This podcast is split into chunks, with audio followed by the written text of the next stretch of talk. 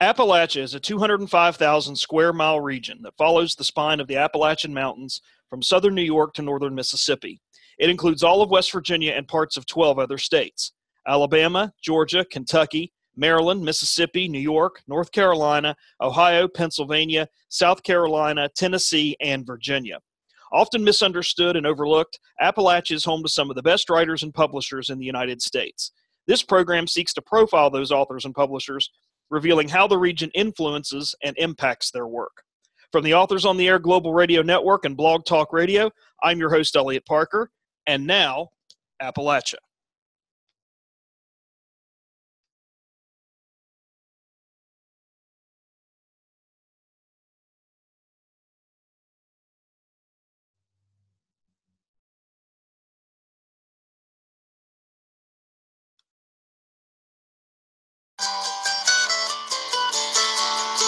bye.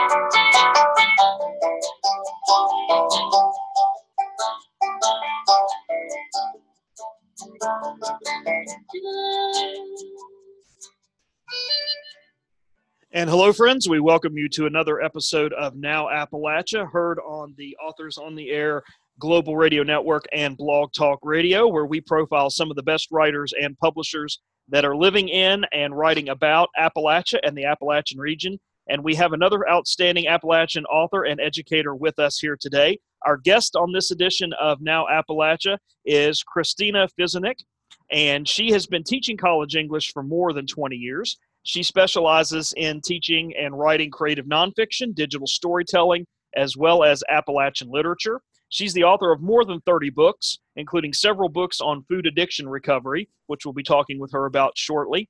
She lives with her son, her husband, and two cats, and she is currently an associate professor of English at California University of Pennsylvania. So, Christina, welcome to Now Appalachia. It's great to have you here. Delighted to talk with you today. Oh, it's great to be here, Eliot. Thank you. I first got in contact with you uh, over social media through Facebook because I had read your book, The Optimistic Food Addict. And it was a book that really uh, connected with me, and I really feel like um, gave me some insight into um, sort of what this problem is and what this issue is. And I guess it connected with me because I'm someone who struggled with weight my entire life. And uh, I'm someone who has, you know, done just about every diet and fad and, and trend that's out there. And sometimes the weight stays off and sometimes it doesn't. But I wanted to read a uh, passage uh, from page seven that I really think sets up kind of what's going on in the book, and then I'll ask you to comment on it. This comes from your book, The Optimistic Food Addict, and it comes uh, from page seven. And you write this you say, Sometimes I wonder if I'll ever be able to make peace with my body. If I were ever, if I will ever be able to appreciate it for all of its bumps and bulges and disproportions, I want to love every inch of it, but I often come away from a full length mirror with more than hatred for it. Can you talk a little bit about that that quote and what that means and kind of how that sets up really everything that that you focus on at least in the early part of your book? Yes, I I think that um in in recent years that has become even more complicated for me. I mean, I think that um many women and and now even more men struggle with body image issues partly because of media. There was this study that came out that um, on the island of Fiji that that young women didn't have any problems with eating disorders or anything until um, television was introduced there, and then there was a rate in the population like forty percent or more. Um, and we know too that um, it's not uncommon for women as young as nine years old, girls as young as nine years old, to um, be on a diet, to be concerned about their weight. So it's as much prevalent in culture at large as it is in um, it, as it was in my home growing up because my father struggled um, and still does with his weight and issues about how he looks and feeling feelings of embarrassment about being in public and things like that. And i really absorbed um, a lot of um, those kinds of um, inner dialogue that he was experiencing that was complicated um, by other issues that I talk about in the book, including um, you know being raped when I was 11 years old. Developing a disease or syndrome called polycystic ovarian syndrome, which causes weight gain and an inability to lose weight. It makes it very difficult because it's a hormone disorder. And then uh, last year, the year before last, I found out I have a condition in my legs and uh, thighs and hips called uh, lipedema, which causes uh, distortion. It's a fat uh, tissue disorder that causes distortion and uh, usually in the legs most commonly in women something like 99% um, of the people who have it uh, are women. And so I have all of these different dialogues going in my head. And on one hand, there are these girls in magazines and girls I go to school with who have these what I considered at that time to be normal, beautiful bodies, and I didn't even come close to that. And so I spent a lot of years of my life hating what I look like, hated hating um, you know how i was shaped how i was built how i did and didn't fit into clothes and things like that. And part of a big part of my recovery was overcoming some of those that inner hatred inner and inner dialogue about my weight and my body. I wanted to ask you about your thoughts on America and our connection and or obsession and or compulsion with food um, because I think I think you write about that quite a bit in relation to some of those circumstances you were just talking about. But you know, I, I was reading it and I was thinking about myself, and uh, you know, I'm a stress eater. You know, the more stressed out I am, the more I want you know all the carbohydrates and all the sugar I can eat uh, mm-hmm. because that brings me comfort and peace for some reason. Even though I know it's not good for me in the back of my mind, but as you think about you know uh, uh, your issues with food and, and, and those issues that influenced you uh, early on and really throughout your life as you look at kind of uh, you know your students that you work with and people that you interact with what is going on with with our connection to food and our obsession with food. And and and I, I ask that too in the lens or the perspective of you know you can go to um, any community or or town in Appalachia or really anywhere else but especially Appalachia and no matter what town you go to there's as many fast food restaurants as there are business and industry uh, or oh, churches yeah. or post offices or anything else going on in the in that community or town no matter how small so can you talk a little bit about that and give us some perspective on what you think it is that America has in this terms of this obsession or compulsion with food? Well, I think in some ways um, we have an overabundance of food, and yet we're all starving to death. And what I mean by that is that, um, you know, we do have this glut of fast food, McDonald's and Arby's and Wendy's and different places that are available to us, but not every community. In fact, many communities don't have farmers markets or affordable farmers markets. We have a, an abundance of them here in Wheeling, but a lot of times people can't afford um, going there to get fresh fruits and vegetables. I also think we have this great gap in knowledge. Whereas, you know, when my grandmother was taking care of her family, she knew how to cook beans from scratch. She knew how to pluck a chicken. She knew how to do these things that um, I think many Americans have lost touch with because of prepared foods. So that even if you give someone um, all these fresh ingredients, they don't know what to do with them. How do you prepare um, food starting from just a bag of dry grains and make it into a meal and things like that. So I think there's a disconnect there. And we know that um, a lot of pre- prepared foods aren't nutri- nutritionally whole or sound. But I think that that also leads us into these um, episodes of guilt that make it hard. So so here you are you're running around and you've got um, work that's due and you don't have time and you're taking care of your mom who's in the hospital and your cat needs to be fed and you're you know whatever your situation is and you stop at the fast food place because that's all you have time for and then you regret it and feel guilty about it which leads to guilty feelings which often leads to returning to food again to make you feel better which is totally the opposite of what you want to be doing, but that's where it kind of leads you. So I think um, our relationship as Americans and as Appalachians uh, is to food is really complicated. Um, and I don't necessarily think that clean eating and other sort of food movements that we have going around um, right now are the answer to that. And, I wanted to ask you, I, I did a little, just some uh, informal polling with people uh, before we did our interview. Uh, we, you and I had this interview scheduled for a couple weeks, and I just wanted to kind of get uh, some general attitudes that people have about about food and about weight, and just ask you to comment on this based on your experiences and your research and writing your book, uh, The Optimistic Food Addict. Um, and and I'm not going to attribute these to anybody in particular, but, but here's what I've heard some people say that I've asked about this issue. I've talked to some friends of mine who live in very rural parts of Appalachia both um, eh, you know in southern Ohio where I'm broadcasting from and recording from, but you know all up and down through the parts of Appalachia. And there's two things that, that, that have come out of this. One, a lot of them will say the closest grocery store to me or the closest farmers market to me is a X number of minutes slash hour drive. And for me to go to the grocery store, go to that farmer's market, it's a whole day event. Whereas, as you were saying, I can go down to McDonald's, which is just at the end of my block, and get what I need for that meal. And then I've also heard a lot of people say that a, common misconception we see is when we look at someone and we see someone that is overweight, that we automatically throw these terms and stereotypes on them that they're lazy, that they eat too much, that they want to be this way, that they're just not exercising, et cetera, et cetera. C- can you comment on those two things? Because I was, when I was asking people that just their general thoughts about that, those two themes kind of emerged. Can, can you comment or provide some perspective on what you think about or what comes to your mind when you hear those two things being said? And it's not just an Appalachian thing. I think you could apply that to any part of the country. Well, yeah, I mean, I think that if you look at um, studies that have been done on food deserts, and that is, um, you know, places that are rural, but also places that are in cities where there isn't easily accessible um, food stores, grocery stores, or even markets that sell fresh food.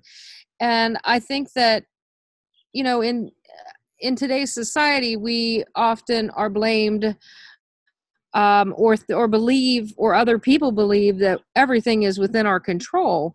And i don't necessarily believe that. I think that um, i can't tell you how many times i've gone to a doctor who has said you need to lose some weight. And i always say and how would i do that? What is your plan? And they never um, have an idea of what that would even mean. I mean i had one doctor unfortunately who you know tried to get me to take um, like uh, some amphetamine or something and i said you know i have a history of anxiety disorder. I don't want to take amphetamines.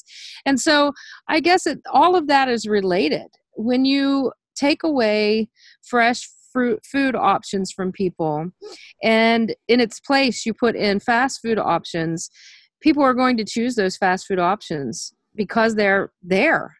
Um, I think transportation is a massive issue throughout Appalachia. Um, even here, to get to our shopping center, you have to have a car. You know, you can't walk. And our we do have buses in Wheeling and buses in the area, but they run at a limited route. So if you work a night shift and need to go to the grocery store, or if you work day shift and need to go after your you get off work, you're going to be out of luck. Um, so I definitely think that proximity, accessibility, understanding of um, nutrition and how weight works and all these things, they're all incredibly complicated. And I think that that's further complicated by um, the opioid addiction. I think that many of us who came up before this became the crisis that it is became addicted to food as our solution or our way of dealing with poverty and you know joblessness and lack of education and depression and all the things that we deal with um, because even though people definitely still uh, chastise uh, people for being fat um, e- eating too much is still much more acceptable than using heroin or taking vicodin you know mm-hmm. Yeah. Uh, but obviously they're not the same thing. But I think that they're related in that way. That this is that the forerunner for opioid addiction um, is food addiction. Christina Fisanick has been our guest and is our guest here today on Now Appalachia. We're talking to her uh, about her career as a writer. We've been talking a little bit about her book, uh, The Optimistic Food Addict, her most recent book, which came out uh, in 2016. Uh, just a couple more questions on this, and then and then we can move on to a couple other things. You you dedicated the book and your acknowledgments to your therapist, Carol Ann Alden. I hope I'm pronouncing her name last name right. Aldine. Aldine. Aldine. Okay, Carol Ann Aldine. And you say I couldn't have gotten this far without you. I, I imagine when you were writing this book, because you know you you were very honest and open about uh, how these issues with food and weight have affected you personally. But so I imagine that it was um, uh, challenging to write from that perspective. But um, how was Carol Ann helpful uh, to you, not maybe through the writing of the book, but throughout this whole process uh, as you've been dealing with food and weight and these other issues throughout your whole life? How has she been helpful to you? Well, She is actually um, a certified um, food addiction counselor, and she deals with other addictions too.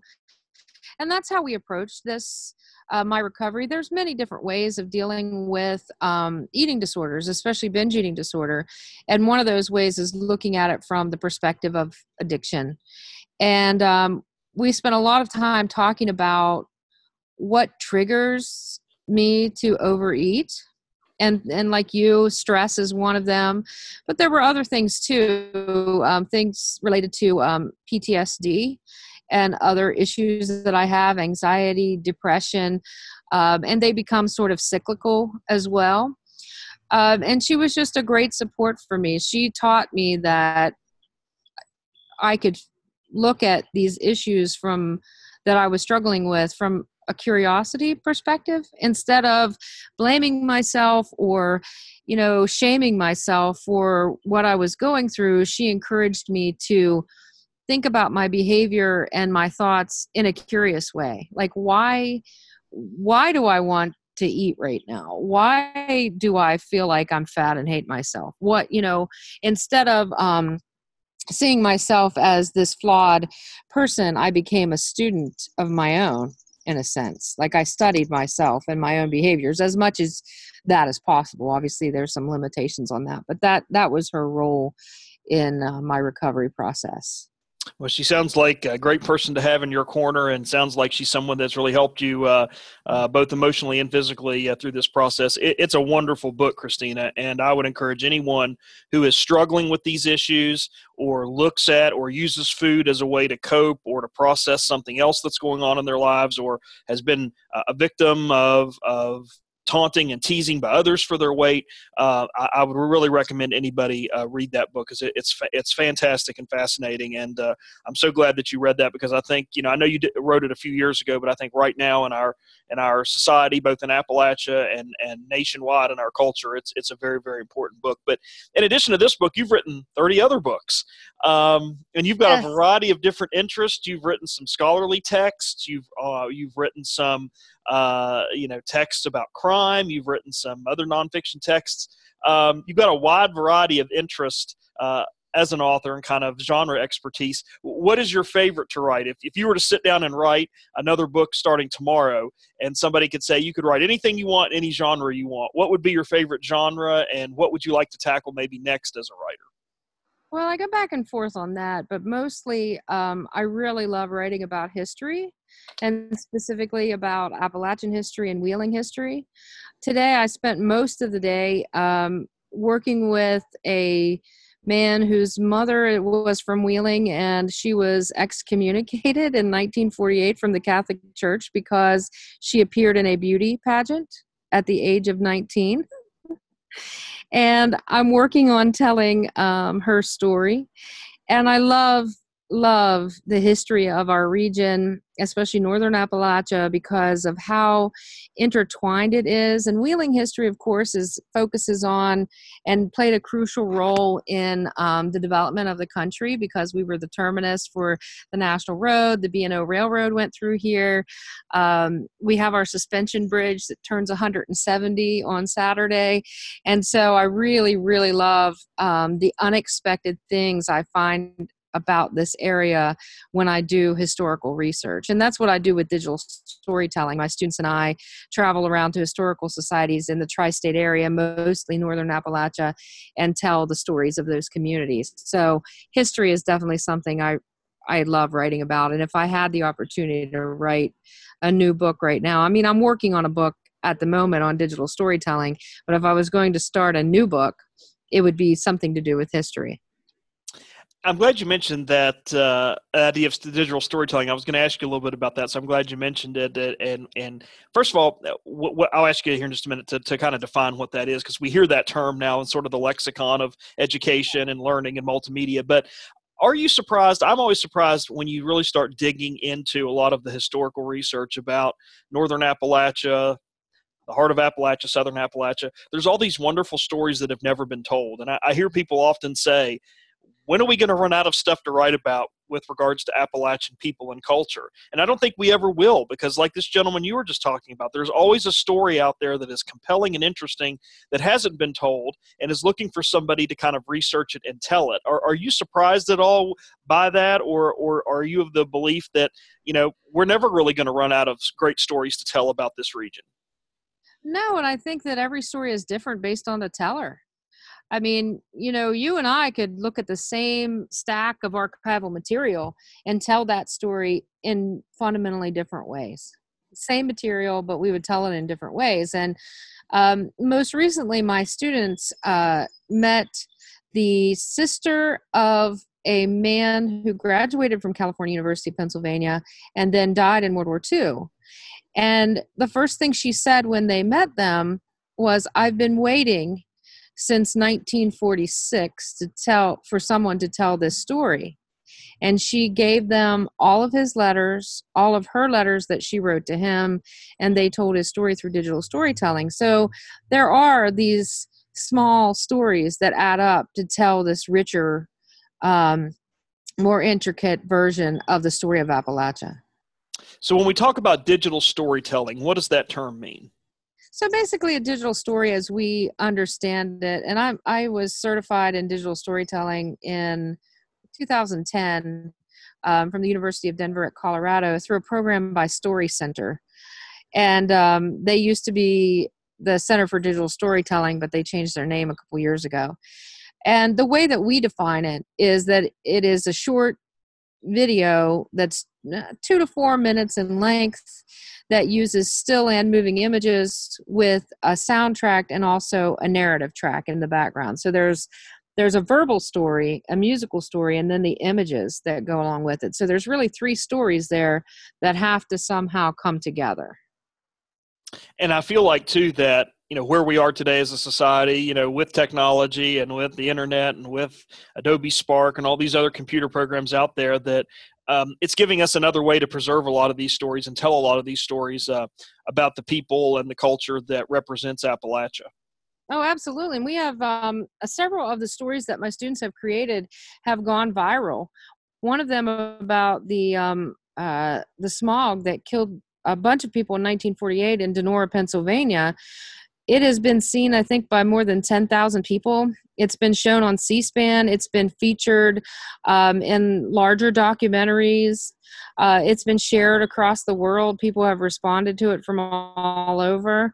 We have other stories that producers from different shows have found on YouTube uh, that my students have created, and they've used those as springboards for additional research. And they've come to the different communities like Connellsville, PA, and other places to tell a deeper story. So we like to consider these um, stories that the students create as teasers to get people into the historical societies, to get them to do their own research, and to become fascinated um, about their history. And I always tell my student this is the most important thing. If we do not tell the stories of our region, people will tell them for us, and they don't always do it well you know, I'm so glad you said that. I think that's an excellent point, and we can look at a multitude of examples just from recent memory um, of when the national media swoops in from New York or Chicago or Los Angeles or D.C. and how they project Appalachia and the people and its and the culture. It's oftentimes very stereotypical, very negative uh, in a lot of ways. And you're absolutely right. If if we don't tell those stories and talk about those stories, someone else is going to do it, and they're not always going to like uh, exactly the format and the way that the story has been told. I want to ask you too, Christina. You're involved with sort of a, a new conference that's kind of shaping up in Northern Appalachia, uh, a Northern Appalachian sort of writers conference. Um, and I know that's got a, a, more formalized title than that. But can you tell us a little bit about about that conference and why you and some of your colleagues from that part of Appalachia started it? And if people want to attend or participate, how can they get involved? Oh, sure. I'm so happy to talk about this. We've been working on it for a couple of years. The engine really started going once the committee agreed with me that Wheeling is the most amazing place and the best place to hold the first um, Writers Conference of Northern Appalachia. It will be held September 6th through the 8th, 2019. So we have about three months left. Um, the the genesis behind it was a man named PJ Piccirillo. I don't know if you know him. He's an artist and a writer from Pennsylvania, and um, he really believed, like many of us here in the region, in this subregion of Appalachia, that we really don't know sort of what it means to be a northern appalachian writer. What are the characteristics of northern appalachia? What what does the writing look like? What are our voices like here? What's the poetry and fiction and creative nonfiction? What you know what are the boundaries of it? Are we really bound by the arc definition? I mean do we have to go with the appalachian regional commission's sort of boundaries of the subregions? Or do we incorporate places like morgantown west virginia into northern appalachian into our sort of canon or way of thinking about our canon? Do we incorporate um, parts of athens into that? Um, where you know how do we negotiate these boundaries? And so that's why we're we're having this conference um, this september. We want to get people to come out and you know obviously attend all the wonderful presentations we have. I think we have um, 22 presentations altogether that are lined up. And we want people to have the opportunity to get to know each other too. Who are we? How do we find each other? When um, i started working with the um, Northern Appalachian group that's on campus at California University of Pennsylvania, we discovered that we had a hard time coming up with a canon because we weren't sure do we include this person or this person? And how what are the characteristics uh, or the criteria that we want to use to talk about um, who is a northern appalachian writer and artist and who isn't? And and what you know what are these boundaries?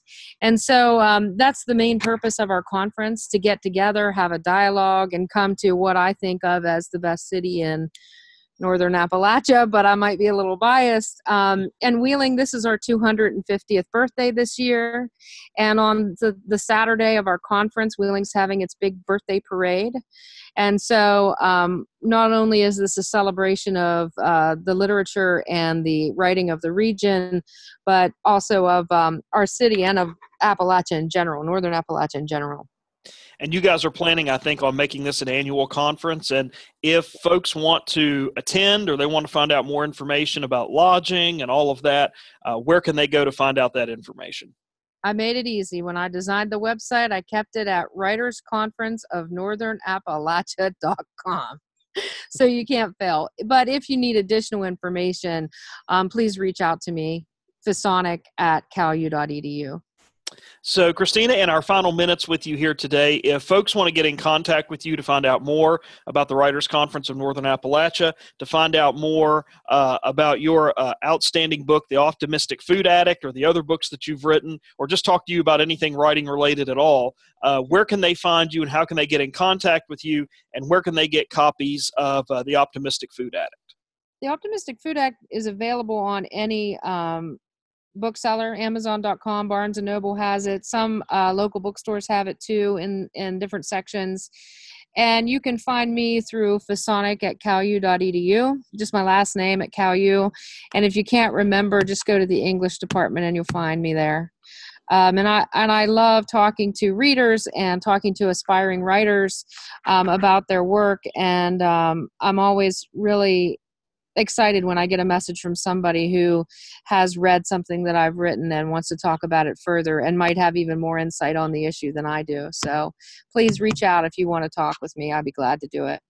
We have been delighted to talk with today uh, Christina Fisanick about her book and her writing career, but her uh, outstanding book that I encourage everyone to read, The Optimistic Food Addict. Um, if you, again, are struggling with weight, uh, or struggling with food, or just are interested in, in what that whole dynamic and that whole process is like, please pick up a copy of that. And also, if you're interested in attending uh, a good, what will be a good, and I've looked on the website and I can attest to the quality of the workshops that are coming up and the opportunities for fellowship and coming up with the uh, Writing Conference of Northern Appalachia, uh, which will take place in Wheeling uh, in September, early September of 2019. Uh, please get in touch with Christina to do that and find out more information on the website and the webpage that's been devoted to the conference. Christina, thank you so much for coming on Now Appalachia. It was a pleasure to talk with you. Thank you for your excellent writing and for all that you do to support writers and writing in Appalachia. We really appreciate it. Thanks for having me. We also want to take a moment to say thanks as we wrap up this edition of Now Appalachia to my producer, Teresa Russ. The executive producer of Now Appalachia is Pam Stack. This is a copyrighted podcast owned by the Authors on the Air Global Radio Network. I'm Eliot Parker. Stay well and see you someplace soon, I hope.